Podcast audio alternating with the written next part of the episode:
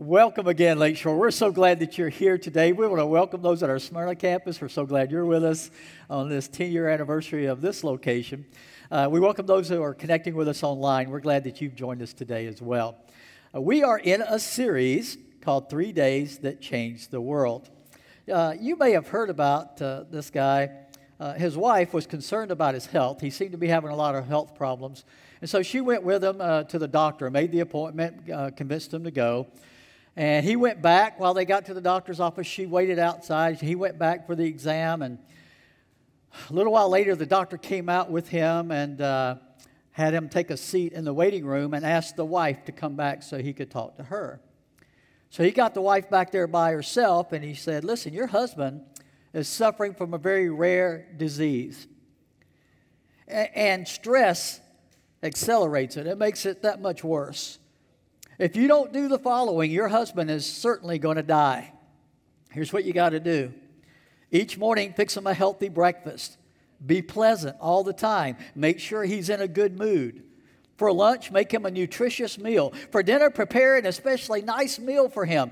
Don't burden him with any chores or jobs, as he's probably had a hard day. Don't discuss your problems with him, and it'll only make his stress worse. And most importantly, satisfy his every whim. If you can do this for the next 10 months to a year, I think your husband will regain his health completely. The wife came back out, didn't say a word to her husband. He was really worried now. They got in the car, started driving home. She hasn't said a word. He's wondering what in the world did the doctor say to her? Finally, he got up the nerve to ask her, What did the doctor say? And she looked right at him and said, He said, You're going to die.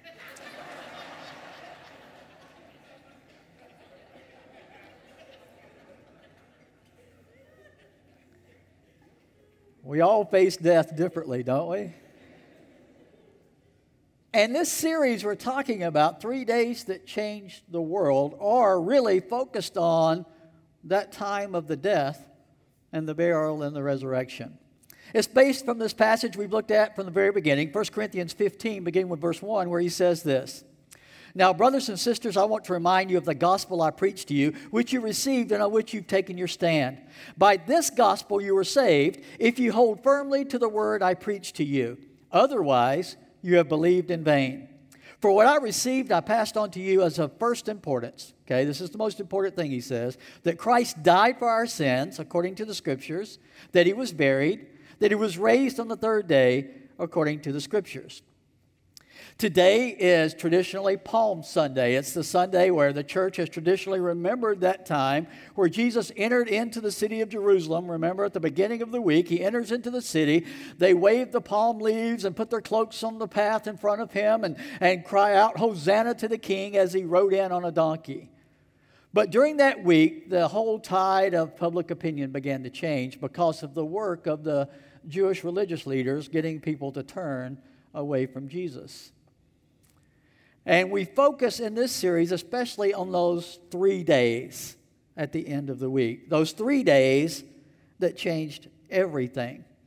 We started out by looking at his death on the cross. And we, we last week talked about how they buried him and how it was obvious that he was dead. Today we're going to focus on what I, have given it a new name. I don't know if this will catch on or not. Okay, you heard of Good Friday and Easter Sunday. I'm calling this Silent Saturday. Silent Saturday. Because this was a day where they didn't hear from God at all. And it was probably the hardest day of all the days for the disciples as far as their psyche goes, as far as their thinking and their emotional state was going. They had just watched the one they put all their hopes in be killed on that cross. And now they've seen him, his body, dead body, be put into a tomb. And they had to be asking, what now? What now? Have you ever had days like that? Where something so terrible has happened, something that has so rocked you to the core that you are just sitting there stunned, wondering, what now? Where's God in all of this? Why isn't God doing something? It's like he doesn't even hear me. It's like he's not even aware of what's going on. I'm sure these disciples had to be wondering where was God in all of this? So today I want us to focus on three things that, that I believe really capture this feeling that they had on Silent Saturday. The first thing is the response to his death. Like I said earlier, people respond differently to death, don't they? And, and different cultures have different traditions. Uh, as a pastor, I'm around this a lot at funerals. And one of the things that we do a lot of times in our culture is we have this viewing, this visitation time, right? And a lot of times it's an open casket viewing. And people will walk by, and sometimes I hear some of the funniest comments. And to me, one of the ones that to me is the most humorous is when we say, they look so natural. I'm thinking, no, they don't. They look dead. They look, don't look natural at all. Naturally, they'd be fussing about something, or they'd be laughing about something, or they'd be talking your ear. That, they don't look natural at all. Uh, there were these three guys that were talking about what they wanted people to say. They said, Well, you know, you're going to have a viewing at your funeral. You got it planned? They all said, Yeah. I said, Well, what do you want people to say when they pass by your casket and look at you? One of them said, Well, I hope they'll say uh, he was a really good businessman and he helped out the community a lot and he, and he did good for a lot of people. Said, Yeah, that's good. The other one said, Well, I hope they say about me that I was a good husband and father. I did a good job taking care of my family. The third one said, Well, you know what I want them to say about me? Look, he's moving.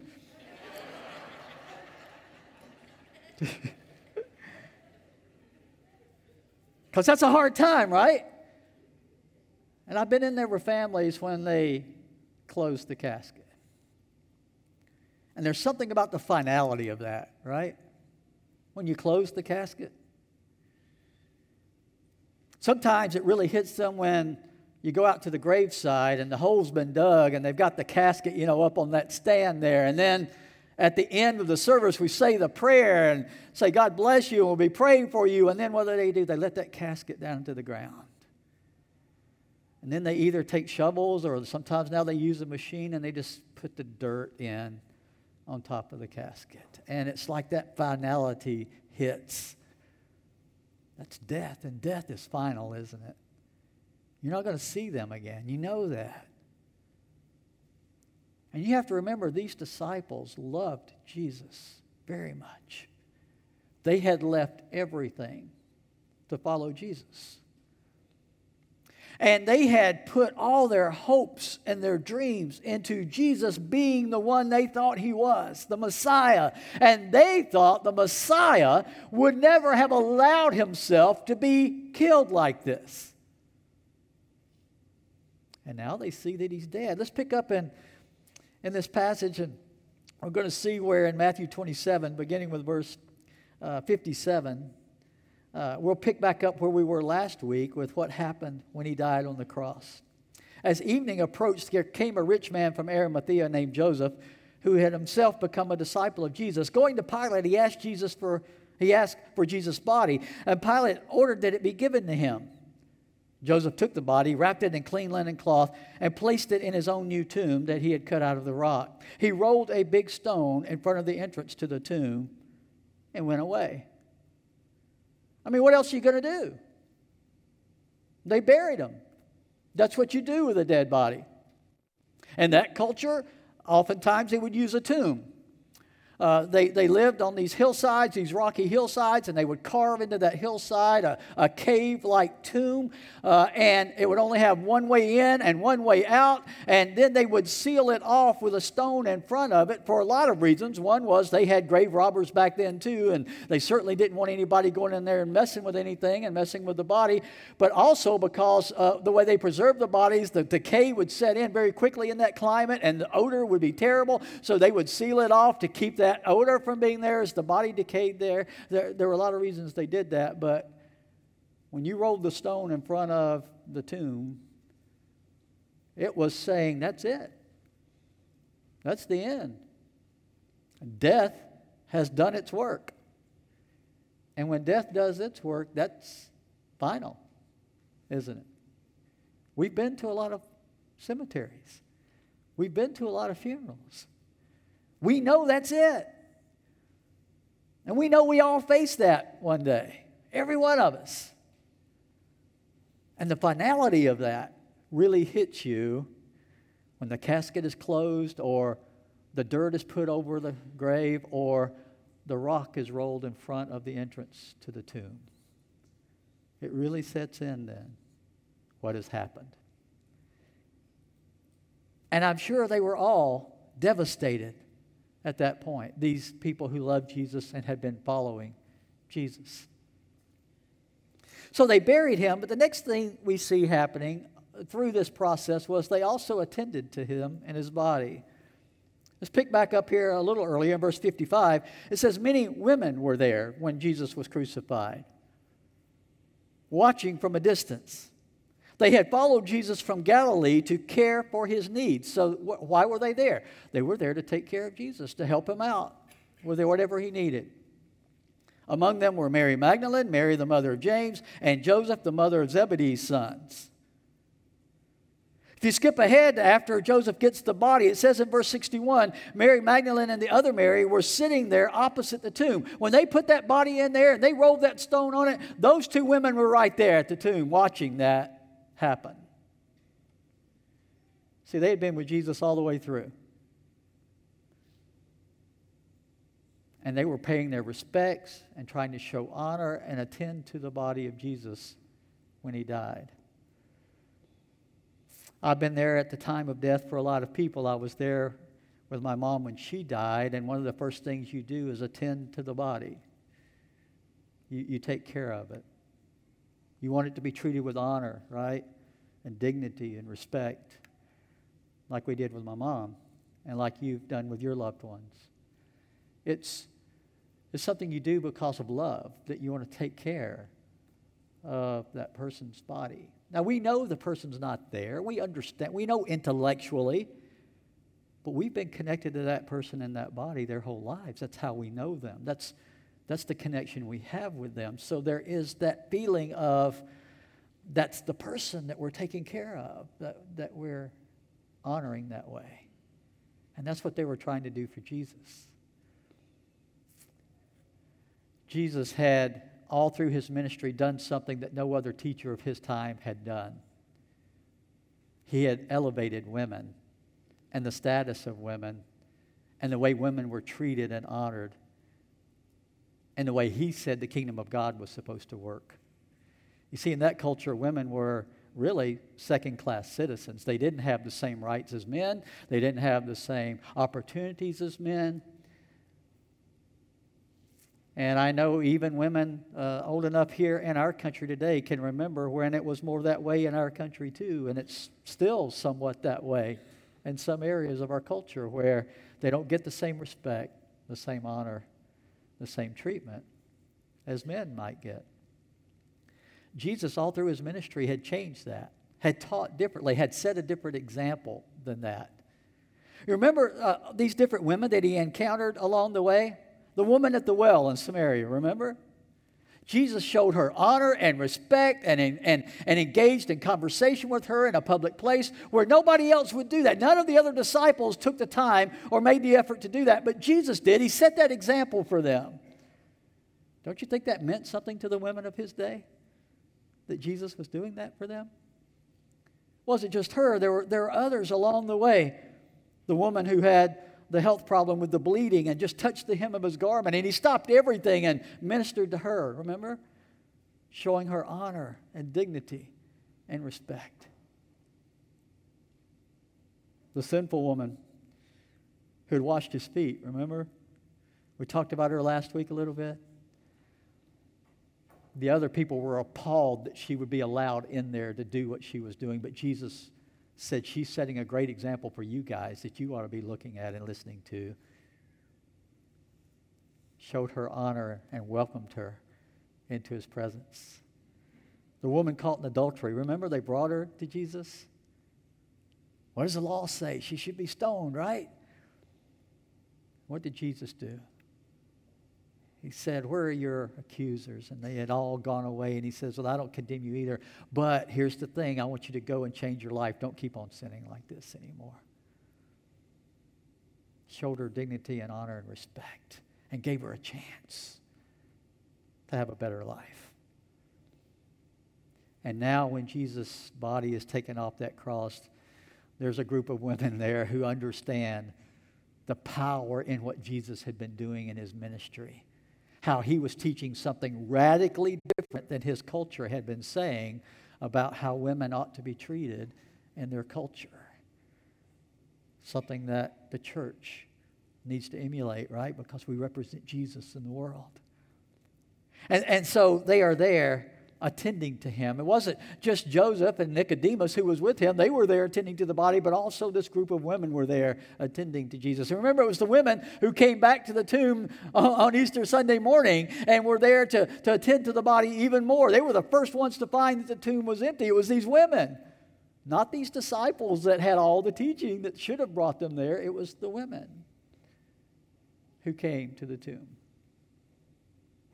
Well, they attended to him, and there was something else that happened that was really different than most of the burials of that day. They guarded him, they guarded the tomb of a dead man. Let's pick up in verse 62. The next day, the one after preparation day, the chief priests and Pharisees went to Pilate. Sir, they said, we remember that while he was still alive, that, what's the word they use? Deceiver said, talking about Jesus, after three days, I will rise again. Now let's stop there for a minute. Who are the people that remembered what Jesus said? The very enemies who nailed him to the cross. They remembered specifically that Jesus said in three days he would rise again. None of his disciples we have any record of remembering those words and sharing those words and, and, and trying to, to think maybe that's something that's going to happen here. We don't have any record of any of them. In fact, the record we have of them is they're hiding right now behind locked doors, fearful of their own lives. Now, his enemies don't say these words because they believe them. They say these words because they think, well, there could be this huge deception, right? Because they think of him as a deceiver if we don't take care of this. So in verse 64, they said, Give the order for the tomb to be made secure until the third day. Otherwise, here was their thinking, his disciples may come and steal the body and tell the people that he had been raised from the dead. This last deception will be worse than the first.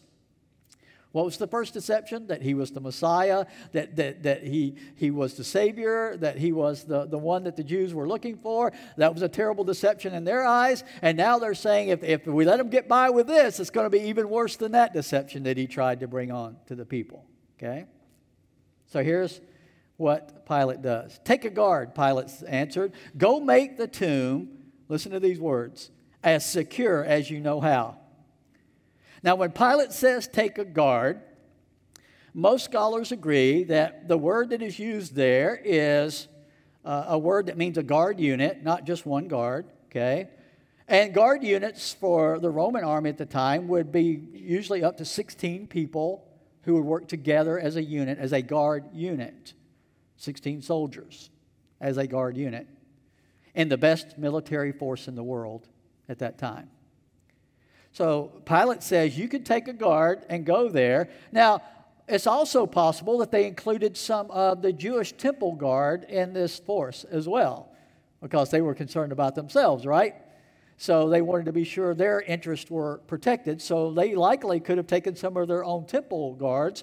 Uh, at the temple, they would have, you know how we have security guards at, at important places? You know, and undercover Secret Service people around. To, you know, we have a safety team here at Lakeshore uh, every Sunday, and at events that we have who are who are watching, trying to make sure it's safe here, because bad things can happen anywhere. And, and and they had that at the temple in that day too. So it's quite possible they took some of their temple guard there to the tomb as well.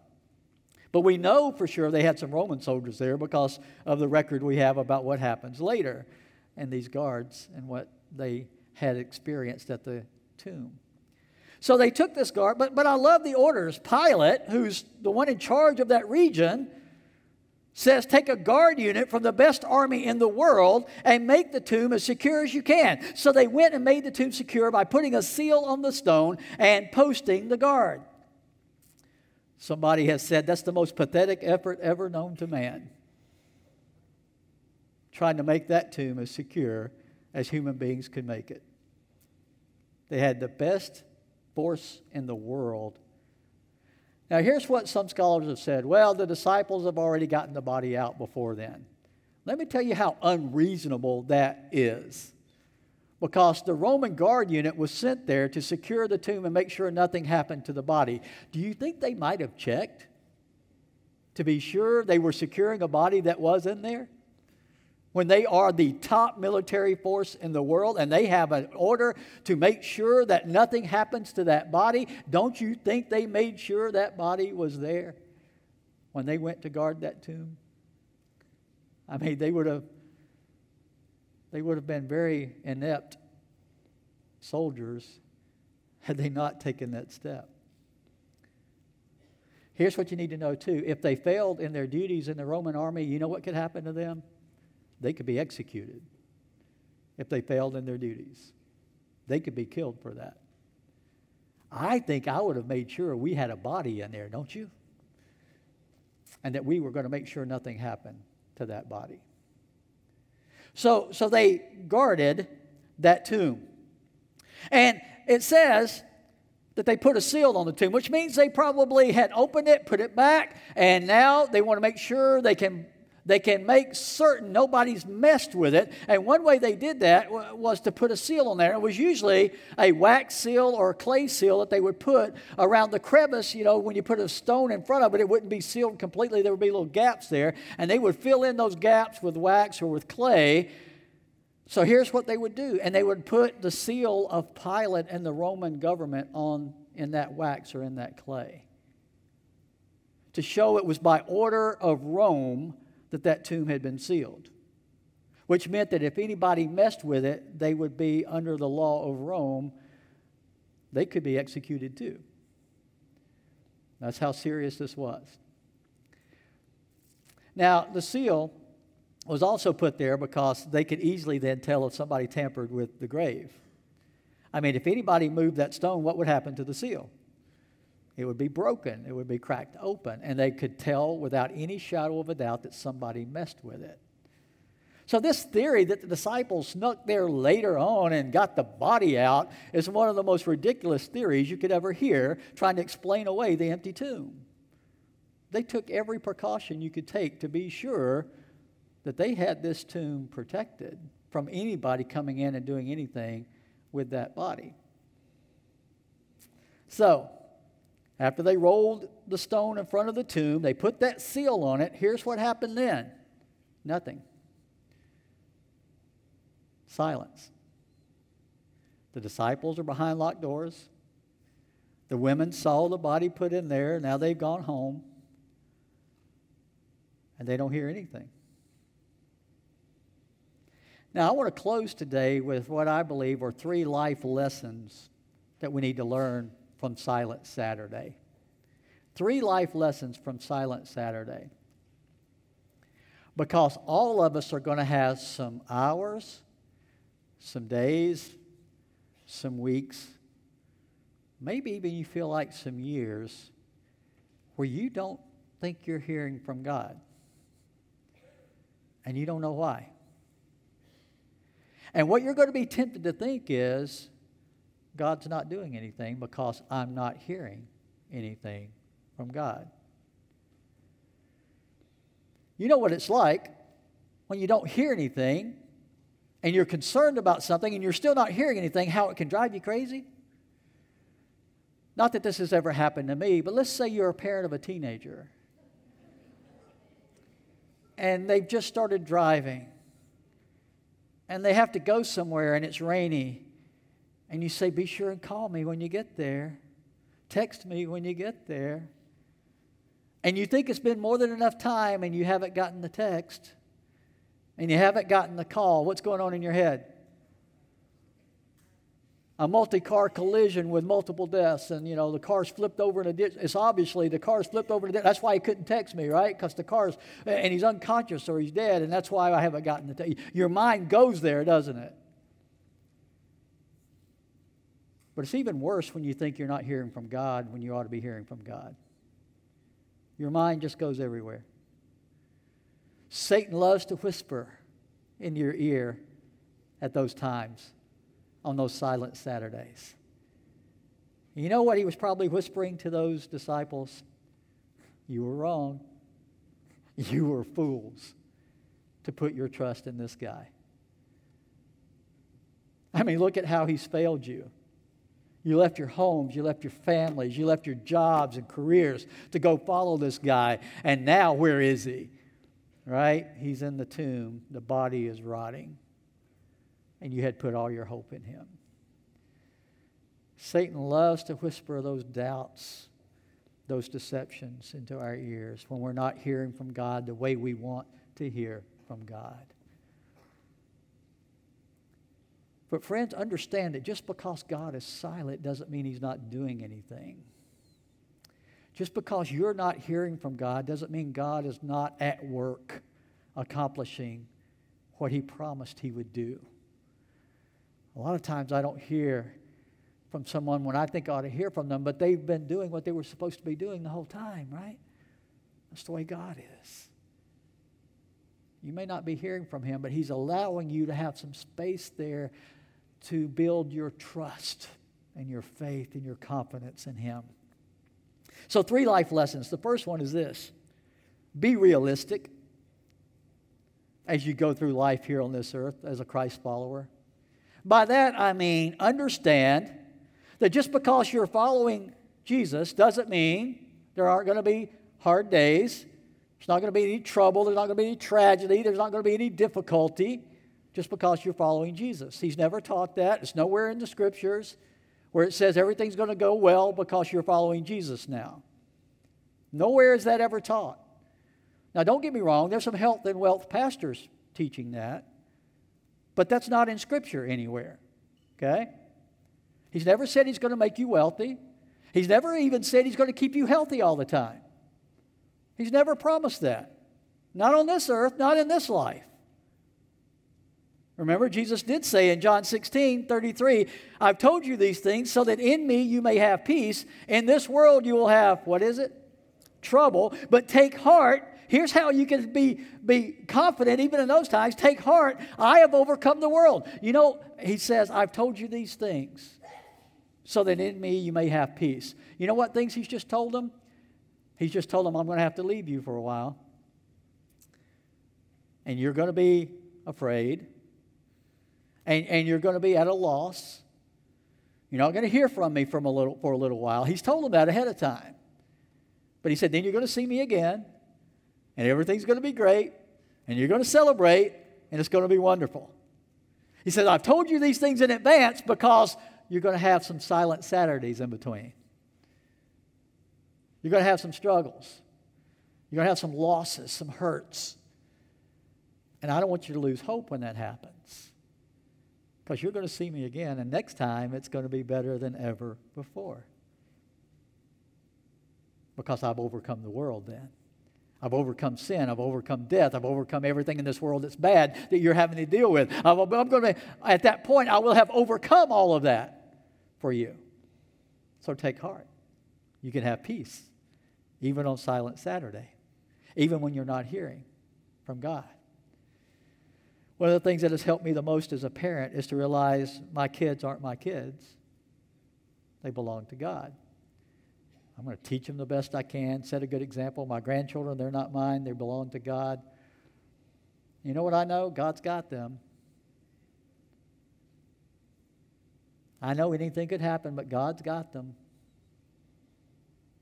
I have to trust Him. Anything could happen at my job. I could lose it tomorrow. So could you. God's got that too.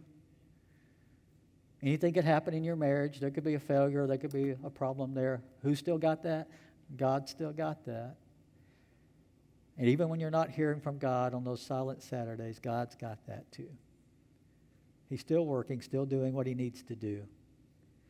So, the first thing we need to know is we need to be realistic in the Christian life and stop giving up on God every time it gets hard or we don't hear from Him the way we want to hear from Him. That does not mean in any way God has abandoned you. He has not. He said, I will never leave you, I will never forsake you. And you can trust God on that. Well, the second thing we need to do then and learn from this is to be patient then in the meantime. Be patient. I love Psalm 27 14, and this phrase is repeated over and over again in Scripture. It says, Wait for the Lord, be strong and take heart, and wait for the Lord. And, and, a lot of times we take that command, we take that instruction, and we misunderstand what He means by waiting on the Lord. Waiting on the Lord does not mean sit there like a knot on a log and do nothing. That's not what it means to wait on the Lord. I like that knot on a log thing. That's when I was growing up, I had a guy that said that to me that I worked for all the time. It means stay the course, hold on, keep moving the direction God wants you to be moving, and stay the course. That's what it means to wait on the Lord. It doesn't mean sit there and do nothing. It means keep doing the right things. Even when you're not hearing from God, even when you're not feeling like it, even when you're emotionally not into it, you just keep walking in obedience anyway. Because when you do that, you will see the deliverance of God. One of my favorite Old Testament stories, of course, is when Moses brings the Israelites out of Egypt and they've been there for hundreds of years as slaves, and now Pharaoh sets them free and they're, they're leaving the, the Egypt and they're, they're going to the land of promise. And shortly after they start their journey, what do they come up on? The Red Sea. And these people that were cheering for Moses, Moses, Moses, he's our man, right? Now are saying, Moses, what in the world were you thinking? You brought us out of Egypt just to die out here in the desert. Can't believe you did this to us, Moses. We here's how crazy it was. They said we were better off back in Egypt. What did they do the whole time they were slaves in Egypt? Complain about how awful it was, right? But now all of a sudden we would have been better off in Egypt than to be out here dying in the desert because we've got the sea here, we can't get across, and Pharaoh's army, you know, was pursuing them at the time, and they could see the army coming, and they were thinking we're going to die out here in the desert.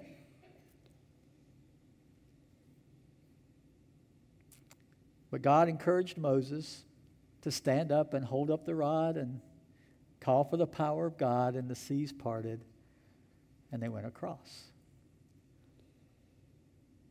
on the dry land. You see, they thought God was being silent, didn't they? They thought they came out there and it was their silent Saturday where God wasn't going to do anything. But God said, This day, these Egyptians that you see that look so powerful, you're going to see them destroyed. They're going to be buried in the depth of the sea. And what did they see before that day was over? They were on the other side safely, and the Egyptian army that was pursuing them was destroyed. You see, that's how God can turn it around at the end of your silent Saturday. That's how He can change everything when the timing is His timing for that to happen. So that leads to the last thing, and that is be faithful on your silent Saturdays. Be faithful when you're not hearing from God.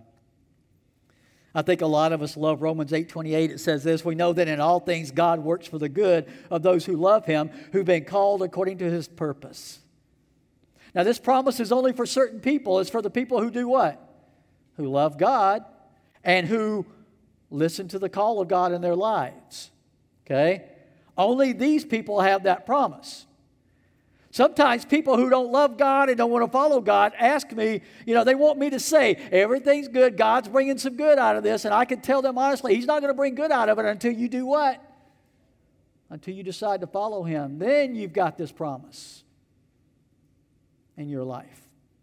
You've got to determine for yourself are you going to love and follow God or not? Because if you're not, you can't claim this promise for your life. But for those of us who love God and who are making that decision to follow Him and His call on our lives, then we can know that in all things He works for our good. And what things does He work for our good? All things. The hard things, the things that hurt, the silent Saturdays in our lives, all things. God works for our good. He doesn't say all things are good. He says God does what? He works for our good in all things. Death's not good. It's not even what God wanted for us. That was never what God intended for us. We brought death because of sin. We're the ones who brought death into the picture, not God. We did that to ourselves. That's not a good thing. That's why God did what He did on that silent Saturday to let His Son be laying in that tomb, paying for our sin. Because He was bringing good out of all things for those who would love Him and who would listen to His call in their lives. You see, God's rewards are not always immediate, but they are sure. His silence does not indicate a lack of love or a lack of interest or a lack of power or a lack of work. It only represents His timing and His purpose to do something good for those who love Him. That's all it is. It's a time when He's working behind the scenes for the good of those who would hold on to their love for Him and continue to follow Him. Let's pray together. Father, Father, we know that as we remember that silent Saturday in the middle of that death, burial, and resurrection, when it seemed like all hope was lost, when it seemed like they weren't hearing from you at all, and they were wondering where you were and what was happening, even then, your power was at work to conquer sin and the grave. But you had to do it according to your plan and your timing for it and you had prepared their hearts with the intent that they would hold on to their faith long enough that when they when they came to that tomb on that third day they would see that you had kept your promise and that Jesus had risen and conquered sin and that in him they had every reason to put all of their hope father if there's anyone here today who who has questioned where you are in the middle of whatever they're going through. May they remember today that you are there even when they don't hear you or feel you or sense your presence. You've not left, you're right there. But what you're looking for is the kind of love and the kind of faith, the kind of trust that would still look to you as their source of hope. And if there's one here today who's ready to give their heart and their hope to you, then I pray that they would take that step today in the name of Jesus. Amen.